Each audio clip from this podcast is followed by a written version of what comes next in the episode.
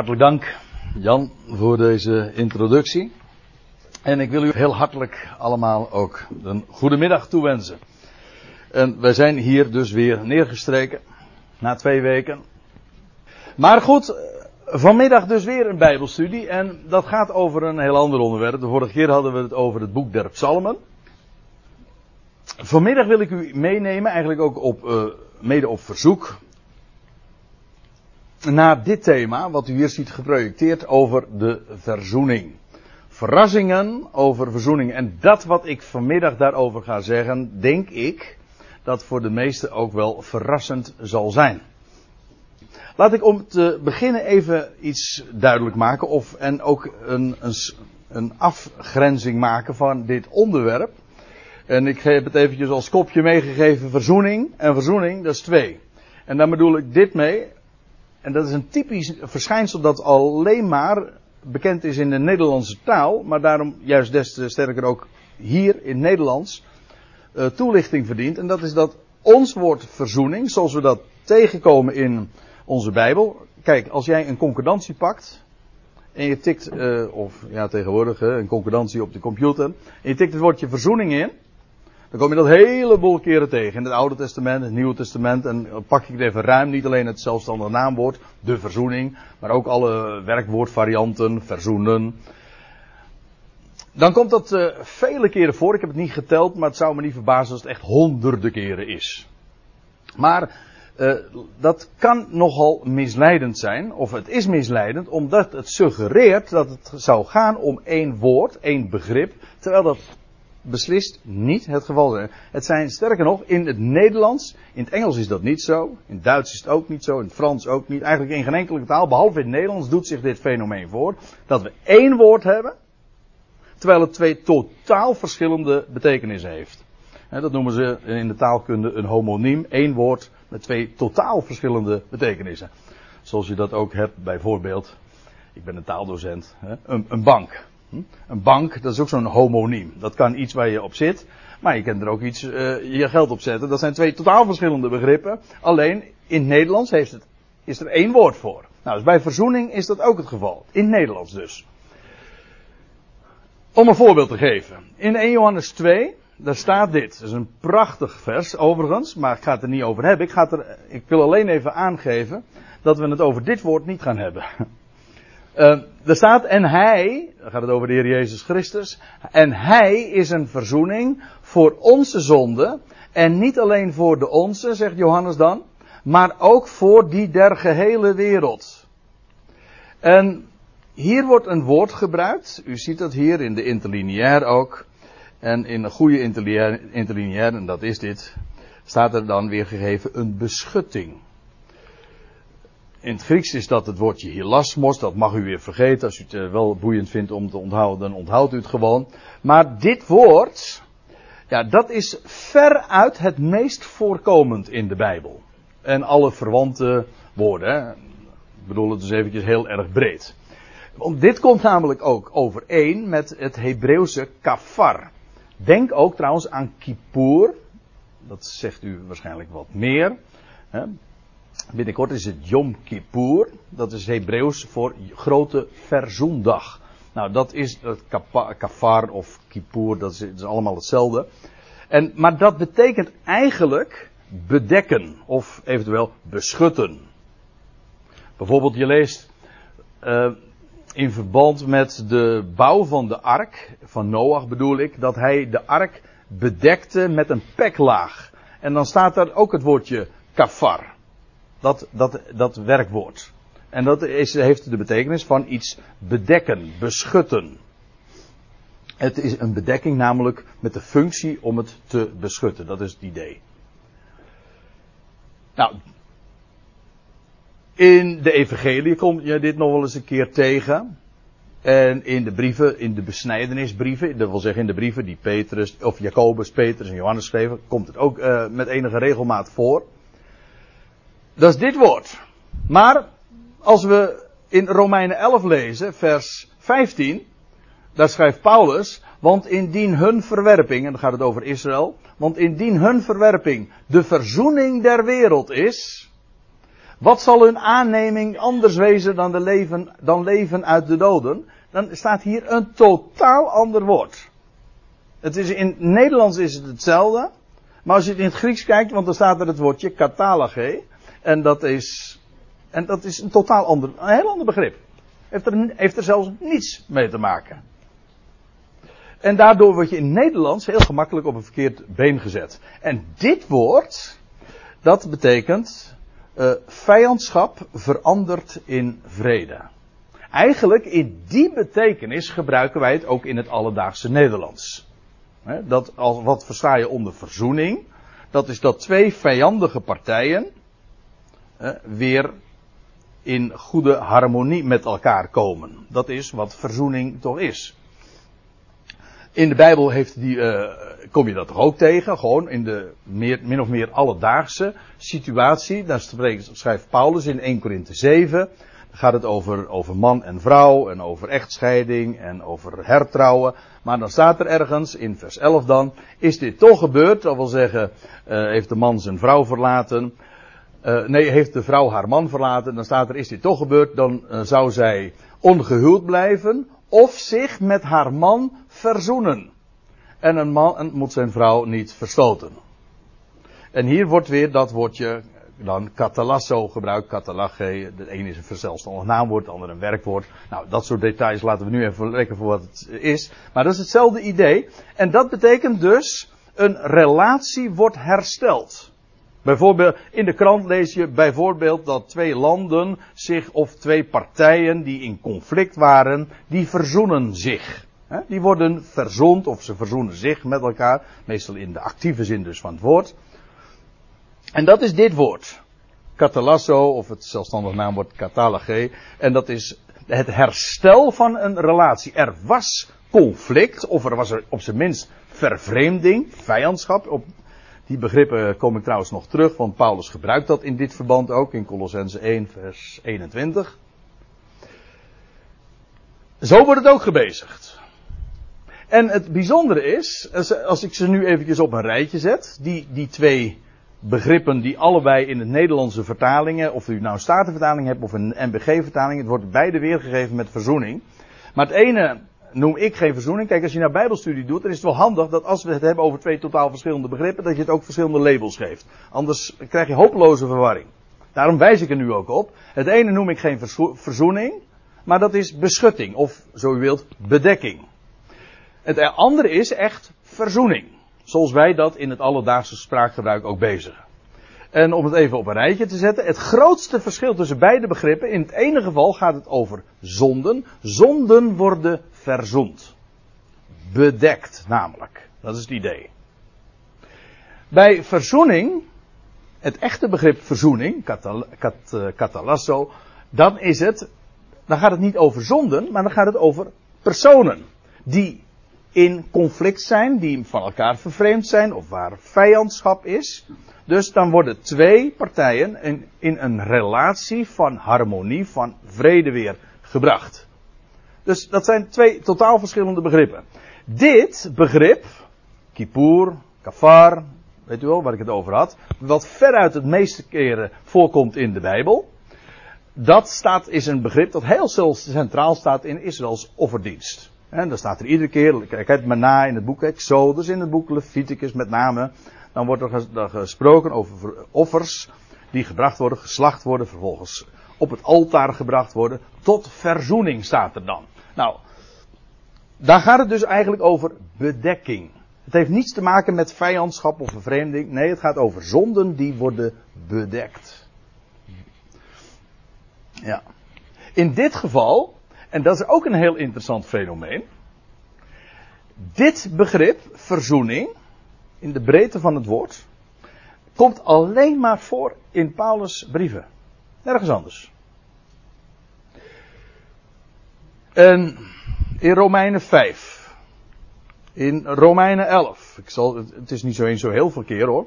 Uh, in 1 Korinthe 7. Nou, die zagen we zojuist trouwens. Trouwens, Romeinen 11, weet u wel. Daar staat ook, uh, wat ik zojuist al even noemde. In die, was in hun verwerping de verzoening der wereld is. Trouwens wel interessant, maar dat is eventjes een voorzetje.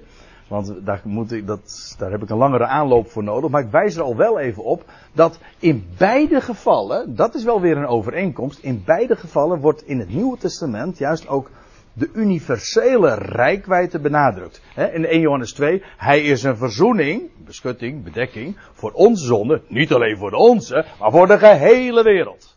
Weet je wel, dat universele wordt benadrukt. En dat zie je dus ook bij Paulus in Romeinen 11. Indien hun verwerping de verzoening der wereld is, wat zal hun aanneming straks anders wezen dan leven uit de doden? Maar ook daar weer de verzoening der wereld. Waarvan akte? Uh, 1 Korinthe 7, weet u wel, een, een, eh, vrouw die zich weer met haar man verzoent. Uh, 2 Korinthe 5, daar komen we straks nog uitgebreider bij. Dat is de, de passage trouwens waar het uitgebreidst door Paulus gesproken wordt over verzoening. Efeze 2 brengt hij ter sprake en tenslotte ook Colossense 1. Dit zijn de passages waar sprake is van dit begrip. En daarop focussen we ons. Dat, dat is ook echt wat verzoening is. In de meest oorspronkelijke zin des woords. Dat andere is bedekking. Dat laten we dus. Het is een heel boeiend begrip. Heel belangrijk om daar onderzoek naar te doen. Maar dat is niet het onderwerp voor vanmiddag. We hebben het nu dus echt over dit woord.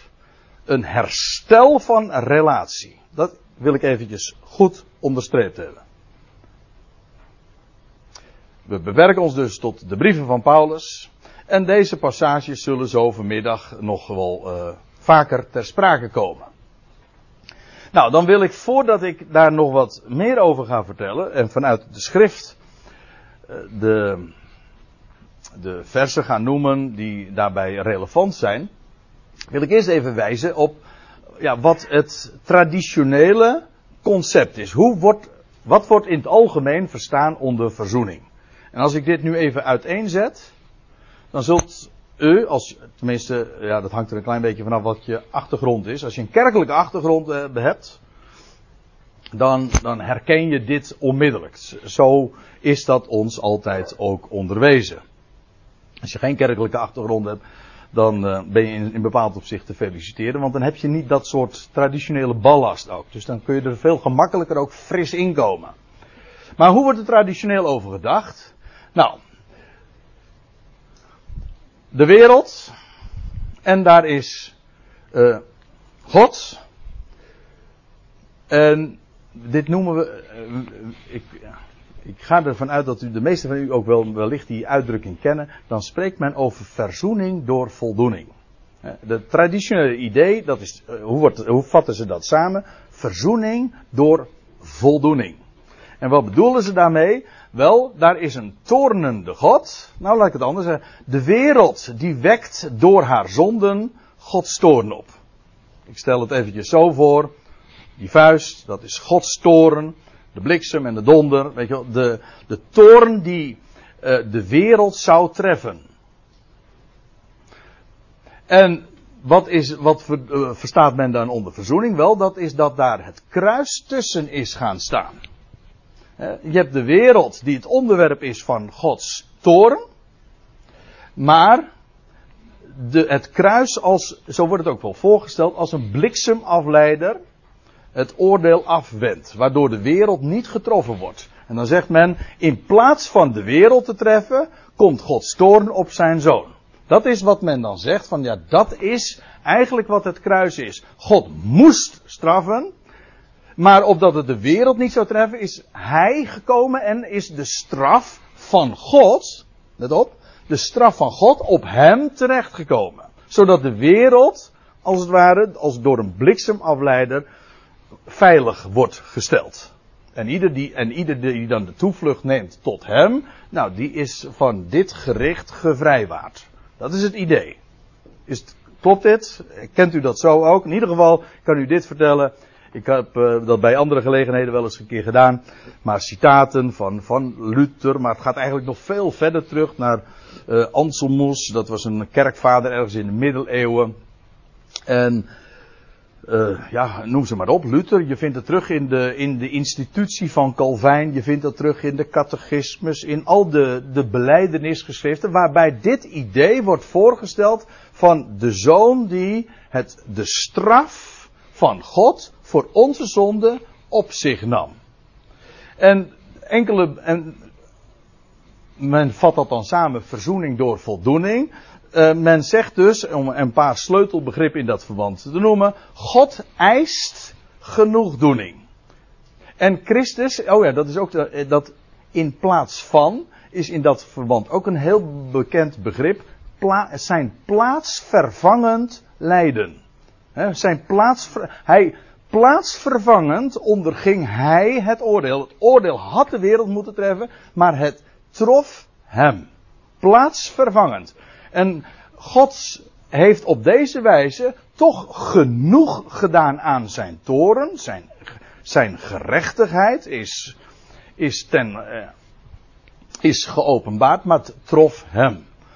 En een ander begrip die in dat, dat in dat verband ook een grote rol speelt, is dat Christus dan de schuld betaalt. De, de wereld was schuldig.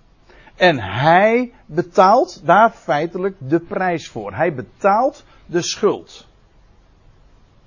Wijs er trouwens op, maar dat komt wellicht uh, nog wel uh, straks ter sprake. Hoewel dit nou weer niet zozeer het onderwerp is, want dat is namelijk weer eigenlijk een heel uh, hoofdstuk apart. Maar u zult dit nergens in de schrift treffen. Over Christus die de schuld betaalt. Je leest wel dat hij de losprijs betaalde, maar dat is een totaal ander idee. Ja, en laat ik dan even meteen me beperken, zoveel mogelijk, tot het eigenlijke onderwerp voor, van, voor vanmiddag. Namelijk dat van verzoening. Men zegt dan, uh, God verzoent zich met de wereld. Dat is de wijze waarop, waarop men verzoening voorstelt. God was boos op de wereld, toornd op, was vertoornd op de wereld. Het treft hem. En daardoor kan God toch in contact komen, zich verzoenen met de wereld. God verzoent zich zo met de wereld. Dat is het idee. Wat men heeft in het algemeen over van verzoening. Zo ben ik er ook altijd groot mee geworden. Ik herinner mij dat ik als kind er al heel vaak vragen bij had.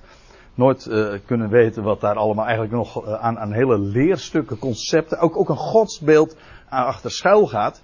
Maar als je echt heel fundamentele vragen gaat stellen van ja, wacht even. Laten we eens eventjes vanaf het begin beginnen. Wat staat er nou eigenlijk? En dan kom je tot hele ja, verrassende ontdekkingen moet ik u zeggen. En ik wil u vanmiddag heel graag daar eens in meenemen. Want, kijk, het traditionele concept, dat is wat ik wil gaan vertellen. En dat moet ik dus ook gaan duidelijk maken. Dat is niet alleen een karikatuur. Een karikatuur is een persiflage. Dat, is een, een, eh, dat geeft een valse voorstelling. Maar het is ook, het is zelfs nog anders. Of nog sterker. Het is het, het precies het tegenovergestelde van wat men zegt. Van de, dat wil zeggen van de bijbelse voorstelling. Laat ik het eventjes in, in een statement terugbrengen. Is het nu God verzoent zich met de wereld? Dat is traditioneel. Of is het God verzoent de wereld met zich? That's the question. Dat is de vraag. Deze twee staan tegenover elkaar. Dit is de traditionele versie. Ik laat u zien, dit is wat de schrift zegt. En niet één keer, maar bij herhaling en uitsluitend. Nou, ik wil het opbouwen. Ik, en ik heb eh, daarvoor eh, vier plaatjes uh, gemaakt, eigenlijk die het hele proces van vijandschap en vervreemding uh, weergeven. Dat wil zeggen, het begint bij vijandschap en het, uiteindelijk, het eindigt in verzoening. Maar ik wil ook de onderliggende of de tussenliggende stappen in het proces wil ik voor het voetlicht brengen. Gewoon zodat we stap voor stap uh, dat bezien. Wat staat er nou eigenlijk in uh, de schrift? Uh, om te beginnen met dit. God verzond de, de wereld dus met zich. Daar, daar, dat is wat ik wil gaan vertellen en alles wat daar dan ook nog mee verband houdt. Eén ding is duidelijk. Uh, het idee is, de wereld is vervreemd en vijandig ten opzichte van God. En trouwens ook ten opzichte van elkaar. on, de wereld onderling. Men, men, men is boos op God en men is ook vervreemd van hem. En daardoor staat men met de rug naar hem toe. Dat kan een uh, ultieme vijandschap zijn, maar dat hoeft nog niet eens. Je, kan, je hoeft niet per se vijandig te zijn, om toch in elk geval van hem vervreemd te zijn en je eigen weg te gaan. En in dat geval vaar je uh, gewoon je eigen koers en ga je, maar in ieder geval met je rug naar hem toe. Het, kijk, en dat is al een heel groot verschil. Kijk, in het traditionele concept is, is God degene die vijandig is en vertorend is. Trouwens, het idee van Gods toorn, dat is, dat is een, op zich een heel bijbels gegeven. Maar het heeft niets te maken met die verzoening. Bij verzoening gaat het er niet om dat God vijandig is. Ik heb het, uh, ik, ik, heb het gelezen uh, in de institutie van Calvijn. Daar staat van: God is de wereld vijandig gezind. En de zoon is als het ware in de bres gesprongen. Dat is dan het idee weet u wel, dat van die bliksemafleider en die heeft dat dan gedragen. Maar waarbij het idee is, ja, aan wiens kant is de vijandschap? Uh, aan Gods kant. En hij verzoent zich met de wereld dan. Nee, de schrift zegt, uh, de wereld is vijandig. Vandaar die gebalde vuist. Hè. De, de vijandschap, de vervreemding is aan de kant van de wereld. Ten opzichte van hem, naar boven, primair. En daarmee ook onderling.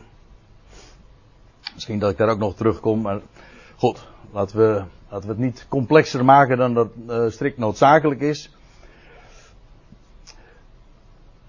En dat het inderdaad te maken heeft met die, dat verzoening te maken heeft met de vijandigheid en de vervreemding van het schepsel, of zo u wilt meer specifiek van de mens.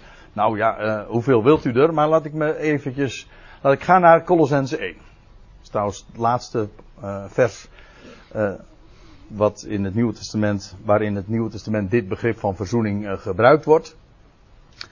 Dus het gaat allemaal een beetje door elkaar. Maar goed, uh, daar staat dit. Ook u, ook jullie, meervoud, ook jullie, schrijft Paulus dan, die eertijds vervreemd, pardon, die eertijds vervreemd en vijandig gezind waart, blijkens uw boze werken. Jullie waren eens vervreemd en vijanden in jullie hele denkwijze. Het, gewoon, het, zit, het is dus maar niet alleen de, bui, het is maar niet de buitenkant. Het is gewoon, het heeft te maken met je gezindheid, met je, met je hele denken. En het blijkt dan vervolgens in de werken. Ja, dat is logisch. Dat is altijd zo. Een mens doet dingen, maar waarom doet hij? Omdat hij zo denkt. Of hij doet zo omdat hij niet denkt. Maar het heeft in ieder geval, dat kan ook nog, hè, dat je gewoon dingen doet omdat je helemaal niet denkt. Maar in ieder geval, de oorzaak van dat wat jij doet, heeft te maken met de binnenkant. Dus de belangrijke uh, volgorde. Eerst de binnenkant, daarna de buitenkant is de expressie van de binnenkant. Paulus zegt dan van jullie waren net zo goed als de rest van de wereld ook. Jullie zijn nu gelovig, maar eertijds waren jullie net zo goed vervreemd en vijandig gezind. Nou, en dat bleek wel uit jullie boze werken. Uit alles, alle, alle ongein, zeg maar, die jullie uh, produceerden in je leven. Of, hè, hier, de wereld is dus van God en elkaar vervreemd. Vijandig gezind. Maar, zegt Paulus dan, hij heeft hij thans weder verzond. Het idee is, Paulus gaat in het voorgaande vers, ik kom daar uh, later uh, vanmiddag nog terug. Hij er, er, is sprake van de verzoening van het al. Maar dat is nog toekomstig. Maar nu is er al sprake van mensen die thans verzoend zijn. Dat, dat zijn de gelovigen. Degenen die vandaag hem kennen, die zijn thans verzond. Dat wil zeggen, niet meer hem vijandig gezind. Er, nu leven in een, in een verhouding van vrede en harmonie. We hebben vrede met God. Dat is wat verzoening is. Hadden, we hadden het niet, nu wel. Nou ben je dus verzond. Heeft, heeft hij thans weder verzond. Trouwens, let ook op. Ik, let, ik, ik, ik wijs er nu uh, vanmiddag diverse keren op. En ik attendeer er nu weer op. Uh, of om te beginnen ook op. Daar staat, heeft hij thans verzond. Staat trouwens in de aorist, dat wil zeggen als een tijdloos feit. Uh, maar in ieder geval, hij verzond. Hij is de handelende persoon als het gaat om verzoening. Niet wij. En Paulus zegt niet, jullie hebben je verzoend met God. Niet jullie hebben je verzond met God. Nee, heeft hij thans weder met zich verzond. Dat is het. Hij verzond vijanden met zich. Dat wil zeggen, hij maakt vijanden tot vrienden of tot liefhebbers. Dat is zijn handeling. En ik zal u vertellen, ik daag u uit. Nergens anders zie je dat in het Nieuwe Testament, oftewel meer specifiek in Paulus' brieven. Altijd is het hij verzond. Niet, nergens lees je dat gelovigen zich met God verzoenen. Nooit. Wees wel een oproep. Laat u met God doen. Daar komen we er ook nog even op. Er staat trouwens, wees verzond. Wees verzond. Hij zegt daarom, dat is trouwens 2 Korinthe 5, hij zegt, wees met God verzond. Nee, ja, ik geef toe, in de vertaling staat, laat u met God verzoenen. Er staat, wees verzoend. De, eh, de, essentie is juist, het woord klinkt, Hij is uw redder. Hij die de wereld gekruisigd heeft, Hij, hij redt jullie. Wees verzond. Of wordt verzond, ja. Nou, dat is al een, eh, geweldig feit. Dat is punt 1. Uh, eh, punt 2. Dus, we hebben nu bij deze vastgesteld, als er sprake is van vijandschap en vervreemding, dan is het van de kant van God. ik zal u dit vertellen, nergens lees je in de Bijbel dat God de wereld vijandig gezind is. Nooit. God heeft de wereld lief. Punt. Nou, beter, een uitroepteken. Hij heeft de wereld lief. De wereld beschuldigt God, is van hem vervreemd. Dat geldt in het algemeen hè, van de wereld. En dat bedoel ik helemaal niet. Uh, ja, als je. Even, even los van het, van het christelijk, of misschien meer specifiek het, het, Calvinistische jargon. Uh, wat bedoel ik met dat de wereld van God vervreemd is? De, wat, neemt God, wat neemt de wereld nou God kwalijk? Je, waar, laat ik het anders vragen. Waarom denkt u dat er atheïsten zijn? Ah, geen, geen mens die op het idee komt, die het intelligent design ziet van elk schepsel, of je nou eh, een, een, een enkelvoudig uh, microscopisch celletje ziet, of je ziet de hersenen, of je ziet alles in de schepping, alles getuigt van zo'n ongelooflijk intelligent design. Geen, geen uh, zinnig mens komt op het idee dat dat uh, niet bedacht is. Dat is onzin. Geen mens komt op het idee. Maar waarom zijn mensen van God vervreemd? Waarom? Omdat ze God het kwalijk nemen dat hij het niet goed doet. Als God er is. Nou, hè? Ik, u kent hem zelf op. Uh, u kunt hem zelf invullen. Als God er zou zijn, waarom, moet dat, waarom moest dat ventje dan daar aanspoelen, daar op het strand van Griekenland? Om maar even een voorbeeld te geven. Waarom moest het dan, waarom al die ellende dan? Dat is wat God kwalijk genomen wordt. Hij is toch verantwoordelijk voor de hele boel? Nou, hij laat dat gebeuren. Nou, met die God wil ik niks te maken hebben. En dus, dat is vervreemding. Ik, ik heb er ooit een collega gehad. En die, die vuur als hij het over God had. Echt zo. Die was echt, die was echt met recht vijandig gezind. Was zo boos op God. Leidde tot heel veel onvrede. Zo zelfs dat hij een einde aan zijn leven maakte. Want als je, ja, als je geen vrede hebt met de grote. Eigenlijk ontkende hij niet dat er een schepper was. Maar als hij, maar als hij die schepper er dan is, als, werd hij zo boos. Hij had, zijn, zo zijn eigen verhaal in. Allemaal heel begrijpelijk hoor. Maar ja, daar kun je geen vrede hebben. Als je, als je baas bent. Als je boos bent op de baas, om zo te zeggen, van, van, van deze wereld. Ja, dan heb je geen vrede. Dan kan je geen vrede hebben. Want ja, dan, dan wordt deze wereld boos bestuurd. Maar in ieder geval, daar gaat het even om. De wereld is van God vervreemd. Ze is boos op hem omdat ze hem, het hem kwalijk nemen dat het kwaad er in deze wereld is. Het lijden, het sterven, de dood. Nou ja, noem maar op. En op zijn hele bestuur. Hij doet niet goed. En dus is men boos op God. Goed. Dat is vastgesteld. De wereld is vervreemd en vijandig ten opzichte van God. Maar wat lezen we? God geeft zijn zoon. En, maar wat doet de wereld met hem? God heeft zijn zoon beloofd. Gedurende duizenden jaren is hij aangekondigd. Hij kwam in de wereld. En wat heeft de wereld met hem gedaan? Meer specifiek, moet u nagaan, de godsdienstige wereld. Net uitgerekend dat volk dat God had uitverkoren. Bij dat volk kwam zijn zoon. En wat hebben ze met hem gedaan? Nou ja, het is geschiedenis, historie. Ze hebben hem aan het kruis genageld.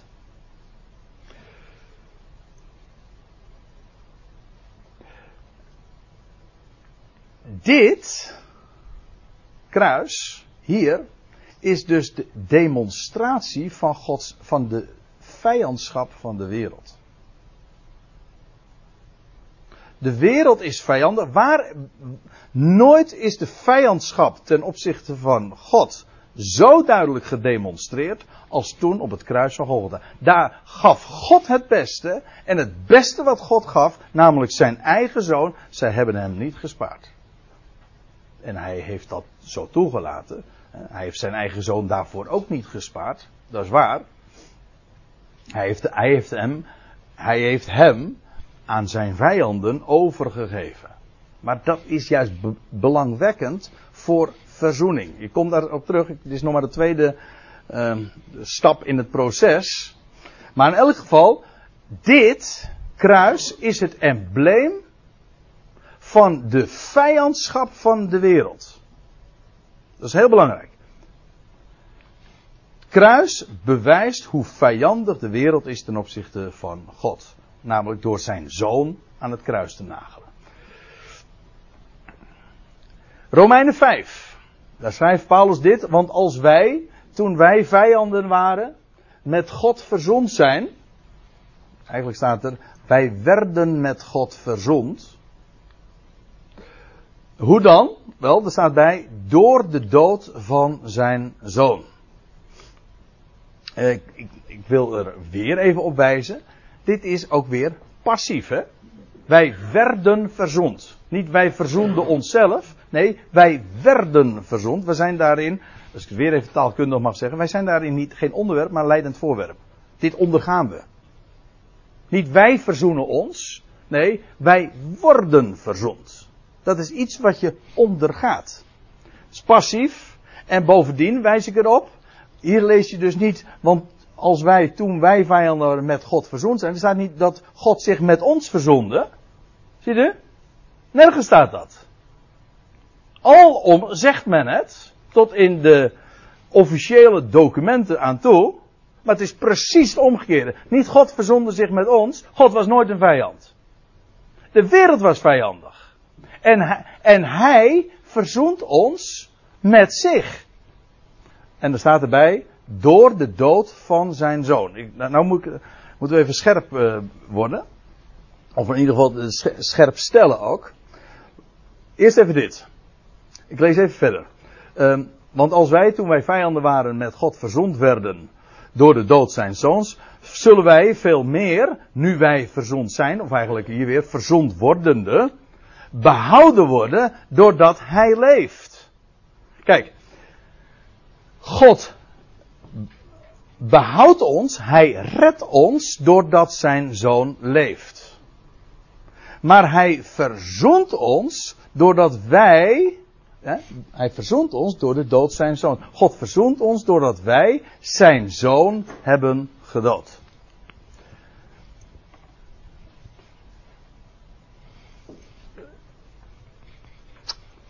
eventjes al het, alles wat je erover weet, meent te weten, aan de kant zetten. Lees gewoon wat er staat. Hij verzoent ons door de dood van zijn zoon. Maar nog meer, dat komt er bovenop, hij redt ons, nu wij eenmaal verzond zijn, doordat hij leeft. Ja, een levende Heer redt ons. Hij geeft, hij is opgestaan uit de doden en wat geeft hij ons? Leven. Maar hoe doet hij dat? God geeft leven aan deze wereld. Maar hoe doet hij dat? Dat doet hij door hem die de wereld aan het kruis nagelde. Dus de wereld doodt zijn zoon. En God zegt, hem, door hem ga ik aan jullie allemaal het leven geven en jullie ga ik redden. Kijk, en zegt Paulus, daardoor werden wij verzond. Hoe kun je, hoe kun je vijandig blijven of vervreemd van hem blijven als degene die je notabene vermoord hebt, gewoon wij als wereld, als God door hem juist aan ons het leven gaat geven. We gaan straks trouwens een prachtig type daarvan in het, Nieuwe, in, eh, in de, het Oude Testament ook zien. Want die, die, die typen die maken het allemaal zo, zo levendig, zo, zo duidelijk. Maar we, we zijn nu nog eventjes bezig met het onderzoek van hoe, hoe gaat dat nou? wij, waren wij, wij waren vijandig en, eh, en vervreemd. En God verzond ons door de dood van zijn zoon. Hij, hij redt namelijk ons door degene die wij hebben vermoord. Nou, dan heb je, dan heb je, mocht je een argument in je handen hebben, een reden hebben om te hem te haten, dan heb je die nu dus helemaal niet meer. We zullen dat uh, vaker zien. Altijd is het, we worden verzond door de dood van zijn zoon. Nou kom ik bij de derde stap. De wereld is vijandig. Die vijandigheid bleek, in de, bleek op het hoogtepunt, of beter gezegd het dieptepunt van de vijandigheid van de wereld was toen ze de, de, zoon van God aan het kruis nagelden.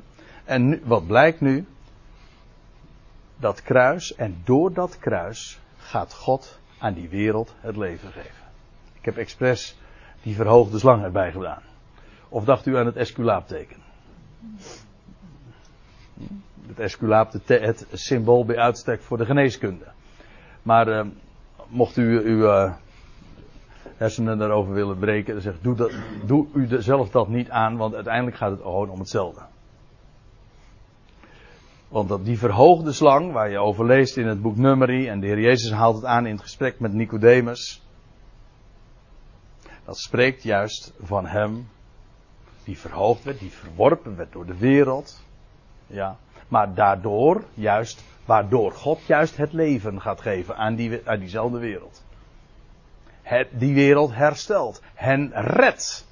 Dat kruis, hè, hoe, eh, hoe, wordt dat in een lied gezegd? Dat kruis werd het kostbaarst kleinood. Juist daardoor, doordat wij de zoon aan het kruis nagelden, God zegt, dat kruis en door dat kruis ga ik het leven en de redding aan diezelfde wereld geven. Want dat is namelijk wat verzoening is. God rekent het kruis en de misdaden van dat kruis de wereld niet toe. Want, eh, hoe, hoe bewijst hij dat? Wel, via dat kruis gaat hij de wereld namelijk het leven geven. En daar heb ik, daar moet ik weer, heb ik weer bonnetjes voor nodig natuurlijk. Elke stap die ik doe, wil ik gewoon de schriftplaatsen laten zien waar dat er gewoon ook zo expliciet staat. 2 Korinthe 5. Ik zei al, 2 Korinthe 5 is de passage waar Paulus het uitgebreid spreekt over verzoening.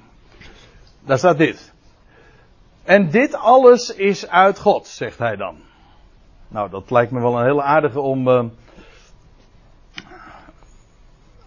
om, om nu ook verder te lezen. Want het hele idee is juist, alles hierin, in dit onderwerp van de verzoening, is in zijn totaliteit, van het begin tot het einde, goddelijk werk. Dit alles is uit de God. Dus daar komt totaal geen mensenwerk bij kijken. Een mens kan er niks aan toedoen, een mens kan er niks van afdoen. Het is alles uit de God. Alles. Daarom is het ook een goed bericht. Het is helemaal uit God. Compleet. En wie heeft alle eer daarvoor dus ook? God. Hij als enige. Hoezo? Wel, die door Christus ons met zich verzond heeft. Eigenlijk staat hier ook niet verzond heeft, maar hier wordt ook weer die aorist gebruikt. dat is een feit, onbepaalde tijd. Feit wordt gezegd, hij verzond, ongeacht wanneer, dat is het idee. Is een speciale Griekse werkwoordsvorm. Die kennen wij niet zo echt in het Nederlands, dus het is altijd lastig om het weer, weer te geven. Dus daarom wijs ik erop. Het is gewoon een feit, onbepaalde tijd. Die ons door Christus met zich verzond. Dat is wat Paulus zegt. Let op, met zich. Niet zich met de wereld verzond. Ik wijs er weer op. Consequent is het altijd de wereld die vijandig is. Niet God, maar God verzond zijn werk. Alles is het God die de wereld met zich verzond. Niet zich met de wereld verzond, want dat suggereert dat hij vijandig is. Maar dat is het probleem niet. Hij is niet vijandig. Wij zijn vijandig. Of wij waren vijandig. En dit alles is uit de God die door Christus ons met zich verzond en ons de bediening van de verzoening gegeven heeft. Of eigenlijk die ons de bediening van de verzoening geeft. Tegenwoordige tijd. En eh, in vers 19, het volgende vers, noemt hij het het woord van de verzoening. Wat is die dienst, die de verzoening? Wel, gewoon het woord doorgeven. God houdt van deze wereld. En hij maakt van deze wereld, die vijandig is, hij maakt er liefhebbers van. Helemaal zijn werk. Lees verder. Vers 19. Welke immers hierin bestaat, die, die bediening van verzoening, wat is dat? Nou, die bestaat hierin. Dat is een vrij uitgebreide manier van formuleren in de vertaling, maar goed. Welke immers hierin bestaat, uh, dat God in Christus de wereld met zich verzonende was. Ziet u? Dat God was in Christus de wereld verzoenende tot zichzelf. Ook hier weer, sorry dat ik nou een beetje in herhaling ga vallen, maar ik kan het niet genoeg benadrukken. Niet zich met de wereld verzonden, nee, de wereld met zich verzonden. Niet God was vijandig, de wereld. Die God, dat God in Christus de wereld met zichzelf verzoenende was. Je ziet het hier. Is, een, dat is de tegenwoordige tijd. Het is niet compleet die, die verzoening vindt nog steeds plaats. Zolang er ook nog maar één vijandig schepsel is, of een, een schepsel, een creatuur, dat van hem vervreemd is, die verzoening niet compleet. Nee. Eigenlijk heel logisch. Dat is altijd zo. De waarheid is altijd logisch. Zolang er één vijandig schepsel is, is de verzoening nog niet compleet. Dat proces gaat nog steeds door. De, door het woord van de verzoening klinkt dat. Worden mensen vandaag ook overtuigd van Gods liefde. Dat is grote genade als je het nu al mag zien. Maar zijn werk hoor. Als hij van jou een liefhebber van hem heeft gemaakt, dat is zijn werk. Hij heeft jou verzoend met zich. Dat wil zeggen, hij heeft jou overtuigd van zijn liefde. En hoe doet hij dat? Dan wijst hij op het kruis van Golgotha.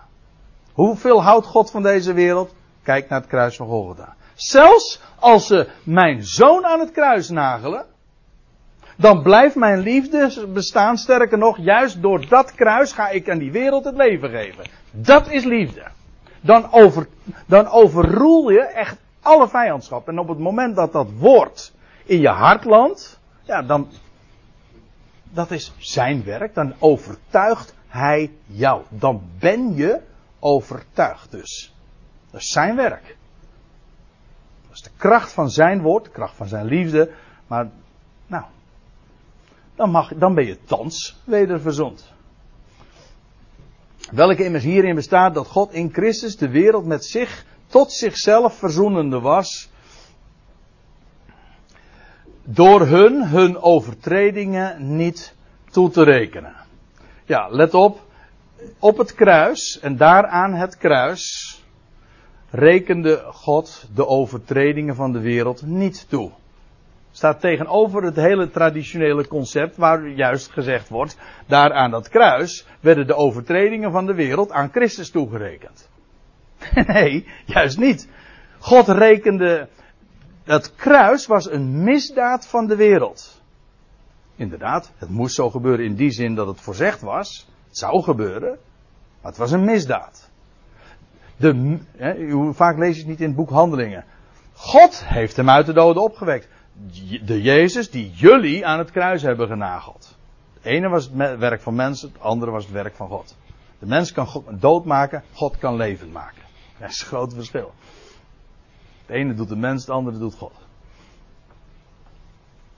Maar door hun hun overtredingen niet toe te rekenen.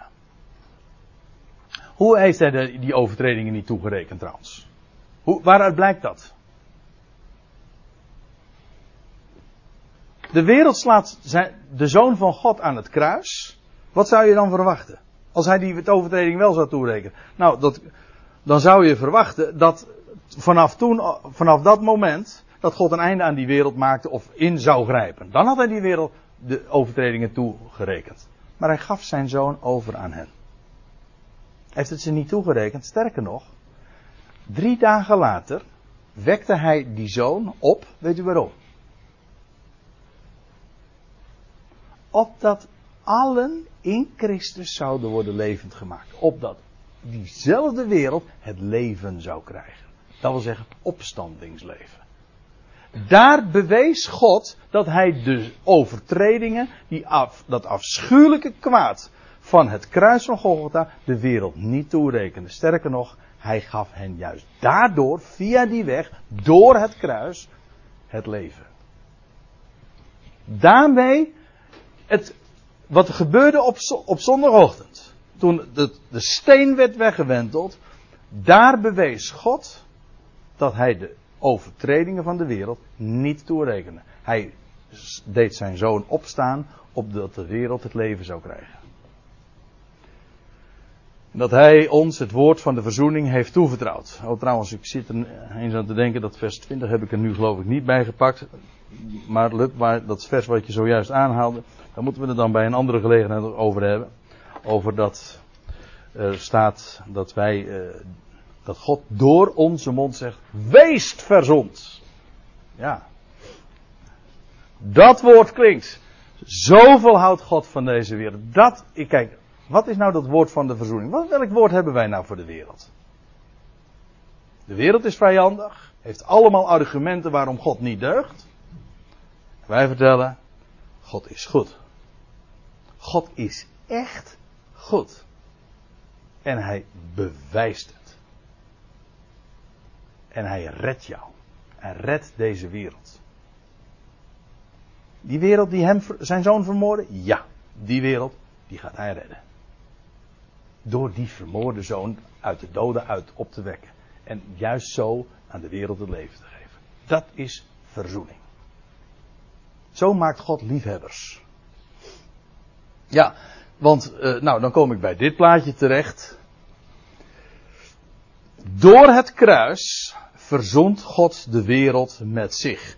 Elk schepsel zal in de naam van Jezus, Jaweh is redder, betekent die naam, God loven. Kijk, het begon bij die gebalde vuist, de wereld die vijandig was. En het eindigt, en dat is het, eigenlijk het, het laatste onderdeel van dat proces van verzoening. Het eindigt bij, ik gaf het maar dit symbool van lovende handen. Eerst die gebalde vuist, embleem van, van vijandschap en vervreemding. En het eindigt bij lovende handen. Die hem liefhebben. God maakt van deze wereld zo'n wereld. Hoe doet hij dat? Door die wereld te verzoenen tot zich. Door ze te overtuigen van zijn liefde. Dit was het bewijs van vijandschap. En God zegt, dat kruis, daardoor ga ik jullie redden. En zo maakt God die wereld tot liefhebbers en lovers van Hem. Nou, dan kom ik bij uh, Colossense 1 uit. Colossense 1, daar staat, daar staat dit. En door Hem, dat gaat hier over de Zoon van Gods liefde. Dat is de uitdrukking die in vers 13 gebezigd wordt. En door Hem, vrede gemaakt hebbende door het bloed zijns kruises. En dit is nou de derde keer dat ik u weer op een aorist wijs. Maar hier wordt, kijk, dat is van belang, omdat hier gesuggereerd wordt alsof dit al gebeurd zou zijn. Maar het idee is ook hier weer, het gaat hier over een feit, een onbepaalde tijd. Hij maakt vrede door het bloed zijns kruisers. Door vrede maken, zo'n verticaal, of zo'n, pardon, zo'n horizontaal streepje hiervoor in de interlineair wil zeggen, het is een feit, onbepaald tijd. Hij maakt vrede, ongeacht wanneer. Hoe? Wel, door het bloed van het kruis van hem. Van zijn kruis, ja. Hem, dat is de zoon. God doet dat door hem. Hij maakt vrede door het bloed van zijn kruis. Zie je ook hier weer? Vrede versus vijandschap. Is vijandschap, oorlog, conflict, vervreemding. En God maakt door het kruis vrede. En dan staat erachter, uit alle dingen weder met zich te verzoenen. Nou, hier eerst. Ook hier weer met zich te verzoenen. Niet zich met de wereld. Nee, alle dingen weder met zich te verzoenen. En wel, wat is. Dan krijg je die groot. Zeggen ze, dat is een theologische vraag. Ja, wat is de rijkwijde van de verzoening? Het antwoord in de theologie is uiterst complex. En in de schrift uiterst simpel. En ook universeel. Het is namelijk het al. God staat tapanta, het al. Is er dan geen voorwaarde? Jazeker. Er is een voorwaarde. Weet u welke voorwaarde? Moet eerst vijandig en vijandig, vijandig of vervreemd gezind zijn. Als je niet vijandig bent, dan kun je niet verzoend worden ook. Maar als je aan die voorwaarden voldoet, je bent van hem vervreemd, of vijandig gezind, dan zal ik u dit vertellen. U bent kandidaat voor zijn verzoening. En niet alleen kandidaat, u wordt met hem verzoend. Moet u daar iets voor doen? Nee, daar kunt u niks voor doen. Hij overtuigt u van zijn liefde. Als u nu al overtuigd bent, prijs hem. Dan heb je nu al, hè, die, uh, was het ook weer? Die lovende handen. Als je nu hem mag geloven. Maar er komt een moment dat de hele wereld dit zal weten. Weten en daarmee ook erkennen. Dus als je nou de vraag wie verzond? Verzoenen wij ons met, met, met, met hem? Nee. De enige die actief is, de handelende persoon, God. God verzond. Het is zo simpel. God verzond. Het hele, het hele draconische idee dat wij daar een bijdrage aan leveren, dat is nu juist, dat is nu juist de clue van de waarheid van de verzoening. Hij verzond. En wij, wij vertellen dat. God redt de wereld. Door die, door de zoon. Die de wereld aan het kruis nagelde. Inderdaad, door het bloed van het kruis. Dat kruis herinnert zich dus per definitie, de dood van zijn zoon, herinnert ons aan de vijandschap van de wereld ten opzichte van God. Kruis is het embleem van de vijandschap van de wereld. En wie verzond? God. Hoe verzond hij? Nou, door het bloed van het kruis. Dat is de wijze waarop hij dat doet. Dat is middel in zijn hand om de wereld tot vrede te, te brengen. Om vrede te maken. Er staat dus niet God verzond niet aan het kruis, God verzond door het kruis. Ja. En wat verzond hij dan? Of wie verzond hij? Nou, het antwoord daarop is het al. Gewoon, tapanta. Het al. Ja, las ik dan van een, iemand, notabene niet de eerste beste, ik zal zijn naam niet noemen. Nou, het was Ouweneel. en die zee, die, die zee, moet je nou, moet je nou die zee. die schreef, notabene, ik heb ooit van hem een uiteenzetting horen geven over waar ik vanavond, eh, vanmiddag mee begon, over die twee verschillende woorden, dat, die, dat je die niet door elkaar moet halen. Weet u wel waar ik eh, over hielasmos en apokatalasso en zo. Dus dan moet je onderscheiden. Dat is gewoon, ja, is gewoon basic. Dat, dat moet je even weten. En dan, uh, oké, dan kun je daar goed rekening mee houden. Die onderwees mij dat. En toen hij zijn commentaar gaf in een lezing over deze, dit vers, toen zei hij, ja, let op, er staat alle dingen, hè. Alle dingen. Niet, al, niet alle mensen, niet alle wezens. En dat is met permissie geleuter. Waarom is dat geleuter? Wel, als je weet wat verzoenen is, dan heeft dat juist te maken met vijandschap. Vijanden en vervreemden, die worden verzoend. Een, een kopje water kan niet verzond worden. Dit wordt nooit verzond. Weet u waarom niet? Dit is nooit van God vervreemd geweest. En het is ook niet hem vijandig gezind. Dus als je zegt, wordt alles verzond? Nee, niet alles wordt verzond. Alles wat vijandig en vervreemd is van hem. Dat wordt verzond. Dus als je zegt voor alle dingen, nou dan kan ik er nog op, op iets wijzen. Het woordje dingen wordt er helemaal niet, eh, daar gaat het helemaal niet over. Het woordje wordt niet gebruikt, wordt gewoon over het al gesproken in het meervoud. Het al. En als je zegt van, ja maar dat heeft dus een betekenis, dat verwijst naar iets, dan zeg ik ja zeker, het verwijst ook naar iets. Het verwijst namelijk naar alle vijanden en vervreemden van hem. Daar verwijst het naar. Is daar een uitzondering op? Nee, want het is het al. Laat gewoon de schrift spreken. God verzon, was de wereld met zich verzonende. En hier staat, hij zal ook, hij maakt vrede door het bloed van het kruis. En het al zal hij, eh, of het wordt hier gewoon als een feit gesteld, het al wordt weder met zich verzond. Dat is zijn werk. Dus zowel de vraag wie verzond, hoe hij verzond en wat verzond, staat gewoon zwart op wit. Dan hoef ik niet uit mijn duim te zuigen. Het staat er gewoon. En het is zo, niet alleen glashard, het is niet alleen duidelijk, het solide. Het is zo'n enorme heerlijkheid. Man, man, wat een boodschap. Wij vragen niets. Hier kan je niks aan toedoen, hier kan je niks aan afdoen. Dit is een bericht. Het woord van verzoening is zo geweldig. God gaat jou redden. Is vijandschap een barricade? Een verhindering? Nee, ik zal het u sterker vertellen, het is een voorwaarde. Als je een vijand bent, is, is dat geen verhindering om verzoend te worden. Het is een voorwaarde om verzoend te worden. Als je geen vijand was, kon je niet eens verzoend worden. Het is, is precies het omgekeerde. Men zegt, ja, maar je moet wel geloven. Dan heb je echt geen idee van wat verzoening is. Als je het zo zegt. God maakt, betekent, die alverzoening, het, de verzoening van het al, betekent niet dat God alles vergeeft. Dat is ook weer zo'n eh, groot misverstand, trouwens ook, misschien had u dat ook. Betekent het absoluut niet.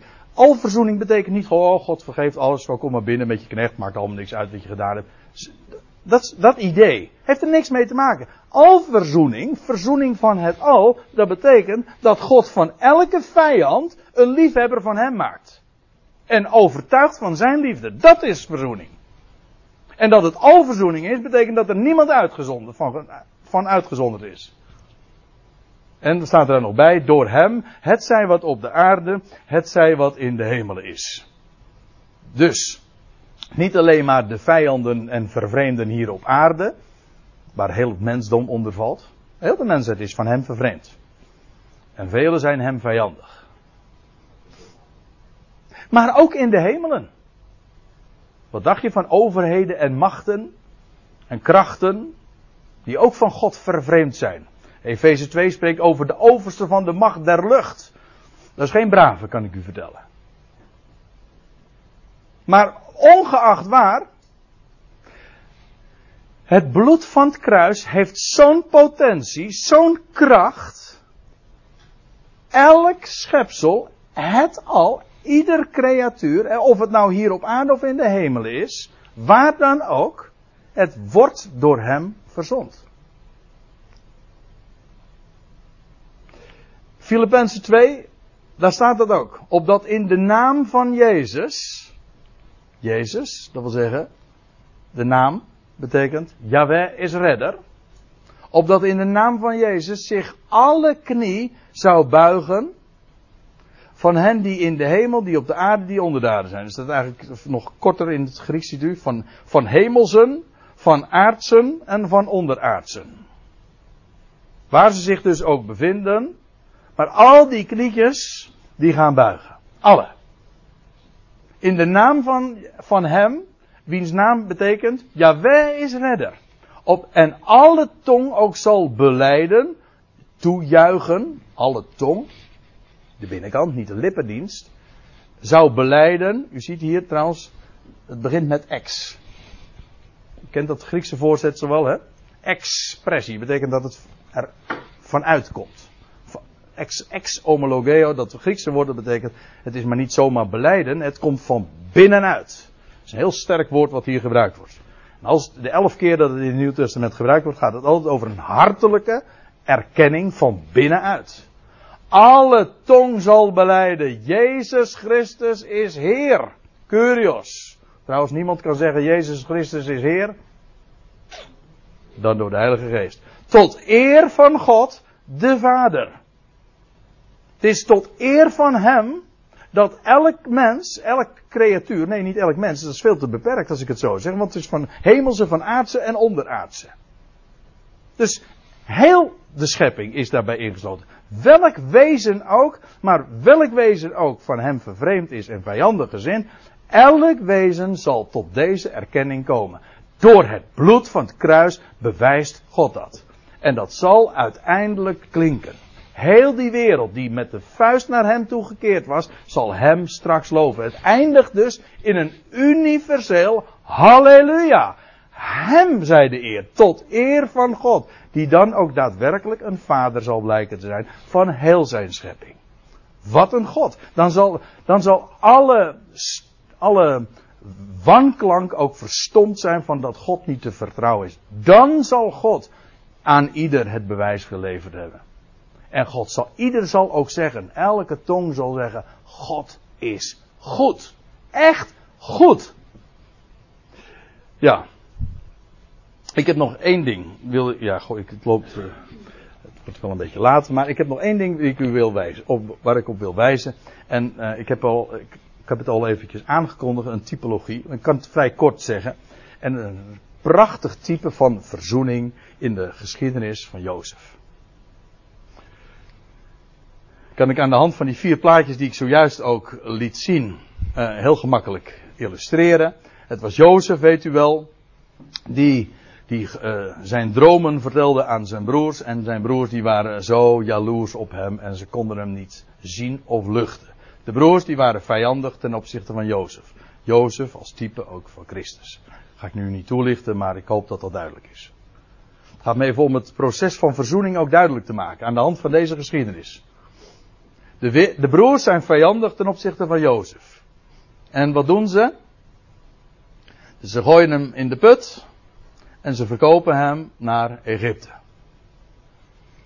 Embleem, of eigenlijk een type uiteraard van hoe hij, hoe die andere zoon, de ware Jozef, gekruisigd is, onder de aarde terecht kwam, stierf, jawel, en in Egypte terecht kwam. Ook doodgewaand werd door vader Jacob. Dat is het kruis, dat is een embleem van het kruis. Maar dit was noodzakelijk om dit weg te doen. Hun vijandschap, hun jaloezie, het niet kunnen zien en luchten. Er, moest, er was een lange weg voor nodig om deze vijand, vijandschap weg te doen. En daar was dit voor nodig, zal ik u vertellen. Want wat gebeurde er? U kent de geschiedenis. Ik ga met zeven mijlslazen nou even door Jozefs historie heen. Maar goed, dan is het volgende. Wat blijkt? Hij wordt dus, hij wordt verkocht naar Egypte. Maar via allerlei wegen, wonderlijke wegen, komt Jozef uiteindelijk op de troon terecht. En hij maakt, hij laat uh, graanschuren bouwen. En wat gebeurt er? De broers van Jozef die komen bij, bij hem terecht. Helemaal geen benul van wie hij was. En ze hij geeft hen brood. Dat wil zeggen, hij, zij bleven nu in leven. Juist door hem. Ze hadden hem verkocht. Ze hadden hem verworpen. Maar juist daardoor kon hij hen nu in leven houden.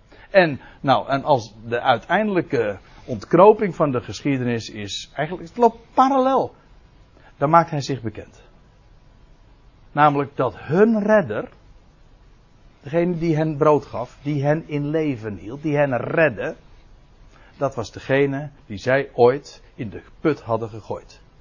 En zelfs overwogen hadden om uh, om te brengen. loopt volmaakt parallel met de geschiedenis van de Heer Jezus Christus. Aan het kruis genageld, maar juist daardoor in staat om de wereld te redden en het leven te geven. En eenmaal komt elk schepsel tot die ontdekking en tot die erkenning. Zo overtuigde Jozef zijn broers. Zij erkennen hem. En meer nog, ze vertrouwen hem.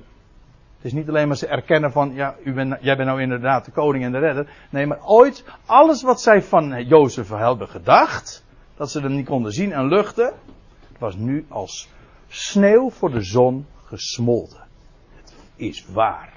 Het is waar. Kijk, en zo maakt God vijanden tot liefhebbers van hem. Dat is verzoening. En geen mens, sterker, geen schepsel is daarvan uitgesloten. Nou, is dat niet geweldig?